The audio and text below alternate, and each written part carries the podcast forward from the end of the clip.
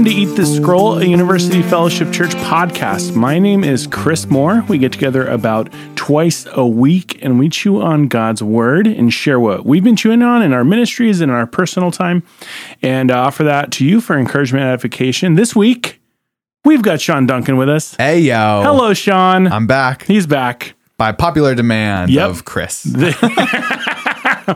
inbox is stacked with bring Sean back.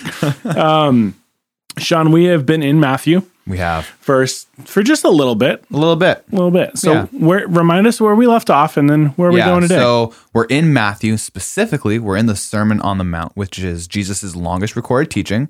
It goes from Matthew chapter five all the way through Matthew chapter seven. So it's one long sermon on the Mount. Um, and Jesus, uh, if you've been listening to the podcast, you know where we've been. If not, no worries. Here's like the the one minute summary. So Jesus had been going uh, around Galilee. He's been teaching, he's been healing people, he's been preaching, and people have started to follow him. And he went up on a mountain, and the crowds who were following him went up with him. And then his disciples came to him, and he began to teach them. So the entire Sermon on the Mount, it's it's a teaching to his disciples. So the first thing that Jesus says to his disciples, those who come to him for his instruction and for the rest that he gives, first he pronounces a blessing over them. He says, "You're blessed." You're my disciples. You're blessed. I like that one. Those who mourn, like you're blessed. Uh, you're going to be comforted. Uh, those who are merciful, like don't worry, you're going to receive mercy. And he just pronounces all these blessings on them. Then he pronounces new identities on them that they are the salt of the earth and that they are the light of the world. They are they are God's vehicle for for bringing about restoration and beauty into God's world. Then Jesus starts talking about himself about how he's not creating a new religion. He's not he's not um he's not trying to reject the the Jewish faith. Instead, he's actually fulfilling the Jewish faith and he's fulfilling the Old Testament or what he would just refer to as the law and the prophets. He's bringing it to its climax. It's the it's the crescendo in his own life. Uh, so that's why Jesus is here. So then he begins to to go through all of these case laws about what it looks like to actually live righteously according to Old Testament laws because they had gotten misunderstood. People had twisted them. So so he'll talk about you know you have heard that it was said you shall um, not murder, and everyone's like yeah yeah don't murder. and then he says well I, I say to you, and basically he's saying the, the point of that is don't be angry with each other and, and and don't call people fools because when you do that you're liable to the same judgment as the murderer. So he's he's showing us the heart problem that the problem of the heart of the problem is the problem of the human heart. And that's like where all of our, these issues are coming from. And our righteousness all stems from a heart posture before god. So he he ends matthew chapter 5 uh, he wasn't writing in in uh, chapters. We added those later. But matthew 5 uh, verse 48 Jesus says, You therefore must be perfect as your heavenly Father is perfect. Like that's the standard of righteousness. And that's what he's instructing on. So either you, you get done with, with Matthew chapter 5 and you realize that either you could rely on your own righteousness, in which case you fall short, or you could depend on Christ's righteousness, in which case you are perfect as the heavenly Father is perfect. And then you're actually empowered by the grace and the righteousness of Christ to be able to live into the things that you're called to in the first place. And then we get to chapter six, and it, he shifts gears a little bit. And we're just going to look at one verse today. I know, back by popular demand, the one verse message. Just Uh, going too fast there for a while. uh, and he's just going to start focusing um, rather on um, moral and ethical commands, what we would probably call like spiritual discipline. So he's going to talk about prayer. He's going to talk about fasting. He's going to talk about giving to the needy. He, and then um, he's going to draw some implications from that. But he starts with um, this verse, which is all we're going to look at. It's chapter 6, verse 1. Jesus says, Beware of practicing your righteousness before other people in order to be seen by them, for then you will have no reward from your Father who is in heaven. Hmm. That's the verse. Interesting. That's not a very good return on investment. I don't think I'm, not, I'm, not, I'm no investor expert, but yeah, and this, this so this verse it sets the grounds for for everything that's about to follow. So um, if we don't understand this one, we can't we won't really understand what he means when he's talking about giving or about praying or even about um, fasting. So the, the the first things that we see are probably really obvious, right? Um, there's some element of my actions being seen by others. And maybe the natural conclusion that you might draw after I just read that is what?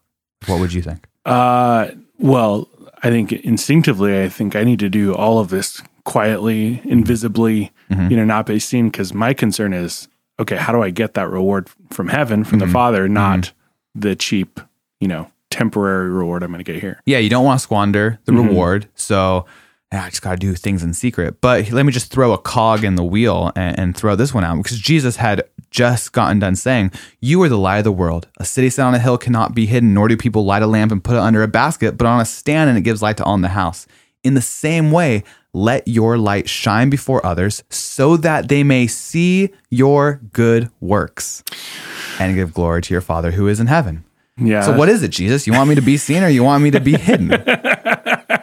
Getting mixed messages here. it does almost feel like mixed message, but that is Yeah. one of the tensions. And um, that tension is actually a good thing. And that's helping us understand what he means because apparently, at least according to that verse I just read, so, so Matthew 5 16, uh, 15 and 16, Jesus doesn't mean just do th- good things in secret. hmm So he's meaning something else in, in this verse because on one hand, we should be seen.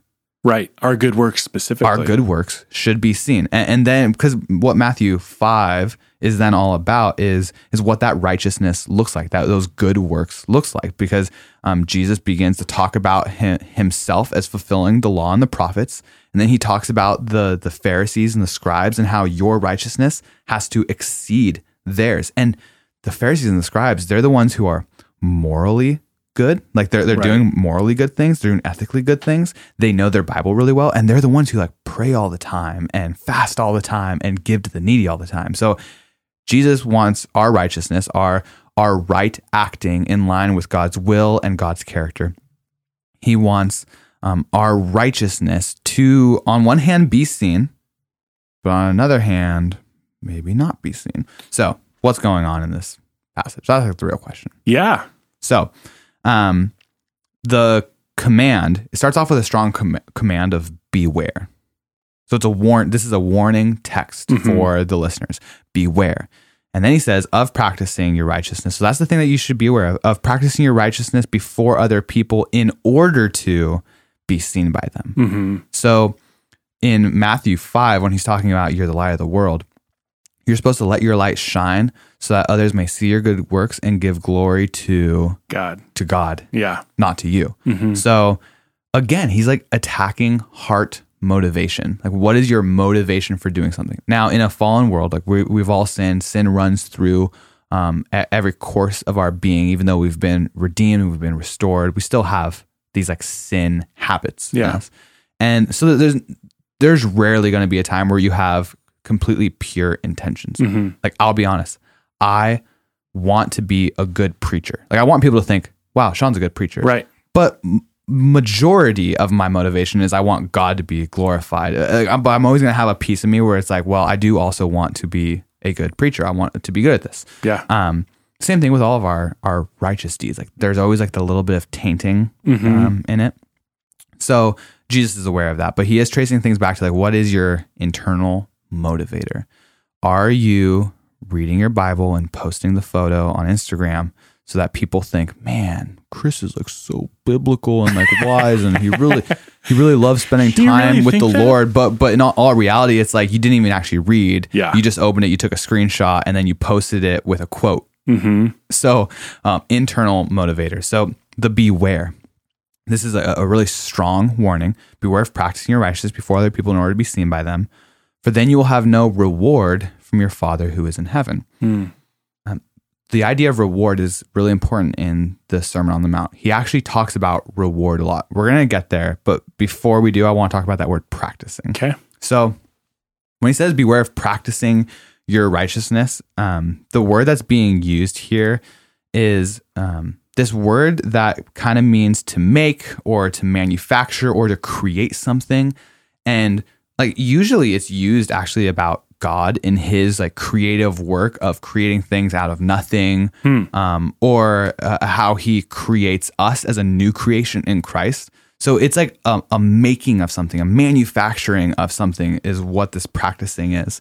So I, I think that's helpful because he's saying, okay, beware of m- manufacturing righteousness Yeah. like building a false model, a a hollow shell of righteousness where it looks really good, but really deep down, like it looks like fresh water, but then you take a drink and it's really just salt water. So he's trying. He's saying beware of that happening. Like you can look really good on the outside and be really really dead on the inside. So that's just his war- his warning for us. I have a question. Yeah.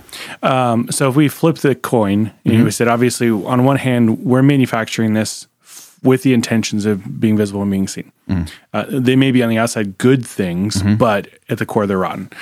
On the other side, would you say that the the instinct of the believer should be to respond to opportunities similar to like uh, I think of like Ephesians it talks about how he's prepared good works for us beforehand. So as those good works show up in our lives, we respond in that way, or should we be going out searching out opportunities to, you know, quote unquote, exercise our righteousness? Uh, I guess I don't see the difference between those two premises. Like God has prepared Mm-hmm. good works for me to do beforehand, um, before he he even created me. Mm-hmm. And when I seek those things out and I find them, like aren't those the things that he prepared? Like if I'm gonna step into them and do them, Yeah, yeah, I guess so. I'm thinking, I'm just thinking in the context of this: of is there a an innate caution attached to the manufacturing piece, the the training or the um, practicing, Mhm. or or is it purely in the heart's condition of things? Does I that see- make I- sense? yeah, I see. Um, yeah. So it- as we'll look at the other examples, there there is this warning about about just going out to do them. Gotcha. Um, with the lie of the world, you're the lie of the world. Say, set on a hill cannot be hidden. Um, you, you know, you put the light on a, on a, on a table or on a stand, and it gives light to all in the house. In the same way, let your light shine before others. So you just are a light. hmm You are shining. You're not like you're not trying to find a dark room to then turn on. And you just are a light that shines. So you just do good works. You're just a good. Um, you're you're a, someone who's been redeemed by the blood of Christ, and you you trust His way of living all the time. And then whatever area you're in, people recognize that. Um, but they give glory to God, not to you. So Yeah. if, if like you're like trying to spot treat it and like look for the opportunities, well, I'd say you're not actually doing. Um, you're not being light in that instance because you're just trying to find the area to perform Mm-hmm. rather than living in any situation that you're in. Gotcha. Yeah. Cool. Um, that's a really good question. Thank you. Nice, Chris. Yeah. So, um, we're having the barn remodeled right now. This Mhm. is March 2022 when we're recording. Um, barn's being remodeled, and before we had countertops that had veneer, Mhm. and so it was just like a composite board underneath that was made of sawdust and glue, and then like a hard, a hard shell was put over the top of it. Mhm. It looked nice, Mhm. but it was poor quality. Yeah. Now we have countertops in there that are pure concrete. So like if you drill down into the concrete, you're just going to keep finding concrete. Yeah. If you drill down into the veneer, you just find sawdust. Mhm. So like th- these are those tensions. If you're if you're the light, you drill down and what you keep finding is light. Yeah. If you're manufacturing it, you drill down and you just find sawdust. Mm. Uh, so so again, Jesus is always bringing this focus back to like our core identity, our core reality, and our core nature. And the only way those things change is if if God intercedes in our life and He makes uh, us who are who were dead in sin, He makes us alive in Christ by the power of the Spirit. So we're, we are fully dependent by God's grace through faith for this to happen. Yeah.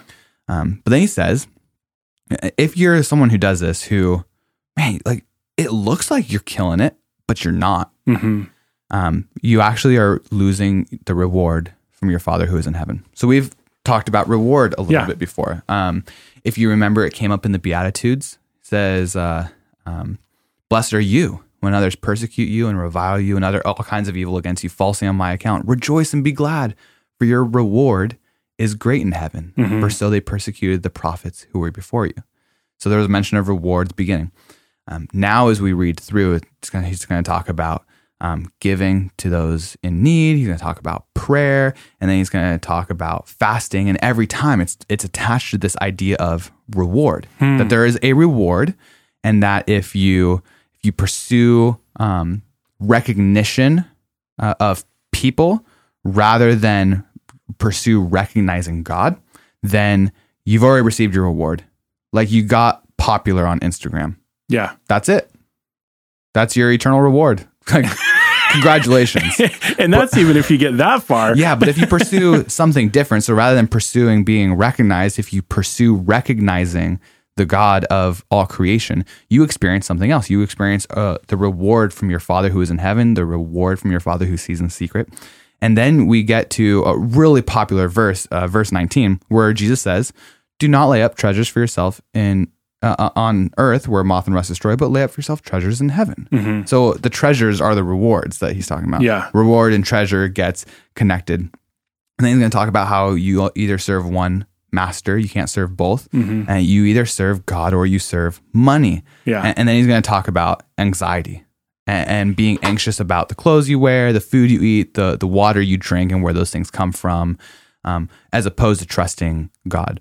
So the reward is connected to this treasure that's going to be in heaven that we're going to talk about, um, and that is going to be intri- um, intrinsically connected to um, to the ability to not be anxious about daily needs. Yeah. So all those things are going to be connected. So um, for some reason, even though we don't fully know what's going on yet, as we're readers, this reward that God has in store for you and for me as as Jesus followers uh, who pursue recognizing God rather than being recognized by the world um, is a reward that is imperishable, that cannot be taken from us, is eternally secure, um, cannot be um, reduced or diminished, and gives us confidence even when we're not sure where our next meal will come from. Hmm.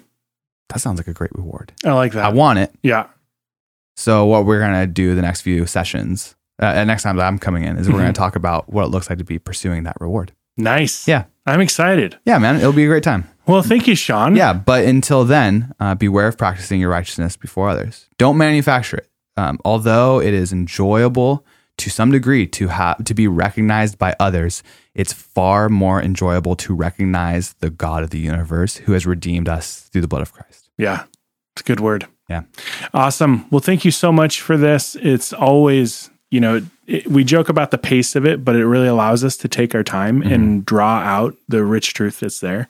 So thank you for doing that with us. You bet, man. All right, we'll get you next time. See ya.